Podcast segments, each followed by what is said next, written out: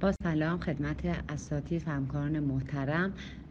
بیماری که معرفی شده آقای 72 ساله هستن که با chest pain تیپیک در حد function class دو مراجعه کردن که اکو نورمال و EKG نورمالی داشتن که بدون noninvasive test تحت کنی آنژیوگرافی قرار گرفتن.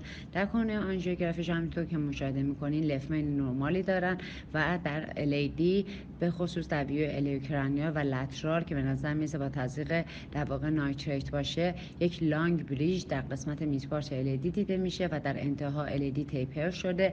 LCX و بیمار به نظر نرمال می‌رسه. بنابراین بیماری هستش که به نظر در واقع normal coronary artery باشد که یک bridge در حد در واقع moderate length در mid LAD دیده میشه. اما approach ما با بیمارانی که bridge دارن چگونه خواهد بودش؟ به طور کلی chance bridge در اتوپسی که انجام شده در 40 تا 80 درصد افراد دیده میشه و در کونه آنژیوگرافی در نیم تا 16 درصد افراد دیده میشه. آن چیزی که در رابطه با bridge مهم هستش یک length bridge هستش که می‌تونه از 40 تا 80 میلیمتر باشه و مسئله بعدی دوا دپت دوا بریج ما هستش که می‌تونه به صورت superficial یا deep باشه. در 70 تا 100 درصد موارد رگ درگیر LAD هستش که در mid part ش هست و به ندرت ممکنه LCX و RCA هم درگیر بشه. اما اینکه در واقع deep تعریف deep چی هستش؟ اگر بیشتر از 5 میلیمتر depth در واقع bridge باشه و یا بر اساس myocardia هایی که اومدن روی قسمت bridge اگر به صورت superficial باشن یا به صورت کامل رگ و encircle کرده باشن approach متفاوت هستش. مسئله مهمی که در رابطه با bridge وجود داره این هستش که chance در واقع آتروسکلروز به نظر میشه در قسمت خود bridge و distal به اون کمتر هستش و بعضی معتقد هستن که bridge یک anti در atherosclerotic effect داره و protective factor هستش. برخلاف اون در قسمت proximal به bridge به خاطر کاهش wall shear stress و اساس یک سری مسائل در واقع fluid dynamic و mechanical mechanism هایی که وجود داره chance آتروسکلروز و plaque formation درشون افزایش پیدا می‌کنه.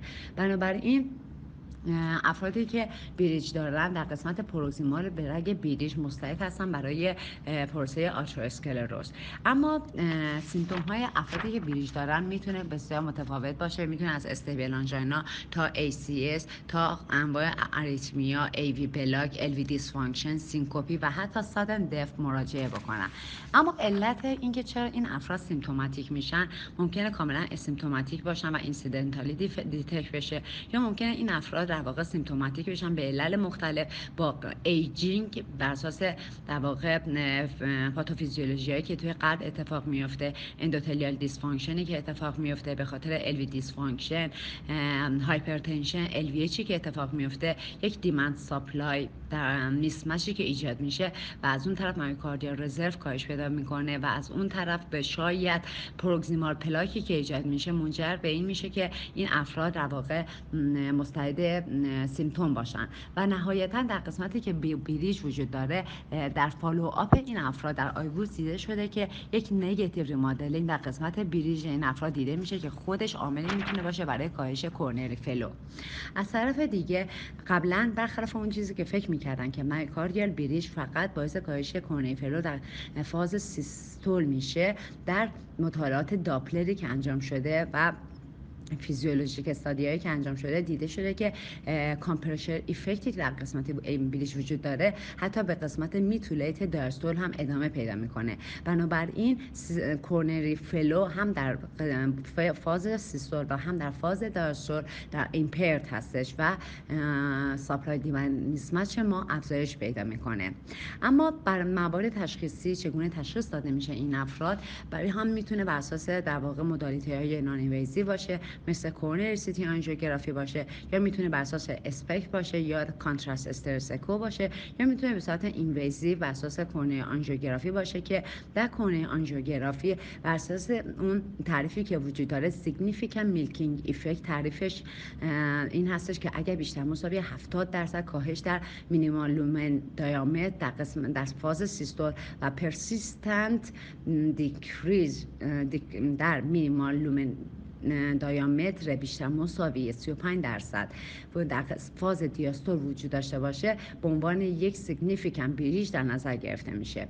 در این افراد هم که می‌دونن اگر ها مثل TNG استفاده بکنیم به خاطر vasodilation که در قسمت نان bridge و proximal به اون ایجاد میشه و منجر به یه retrograde flow میشه bridge بیشتر خودش نشون میده و symptomatic تر میشن modality دیگه که این افراد وجود داره IVUS هستش که در IVUS sign half moon sign هستش که در واقع یک echolucent area بین قسمت bridge و epicardial tissue دیده میشه که در واقع و همچنین IVUS کمک می‌کنن که در اگر پلاکی در قسمت proximal به bridge وجود داشته باشه دیده بشه.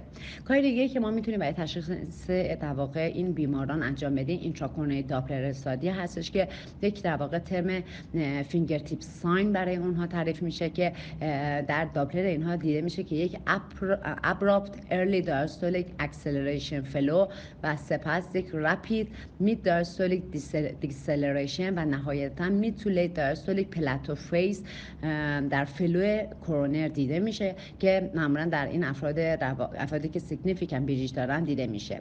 تقسیم بندی که در واقع شایع هستش و در این افراد انجام میشه در واقع Schwarz classification هستش که type A اون افرادی هستن که incidentally تشخیص داده میشن و نیازی به درمان ندارن.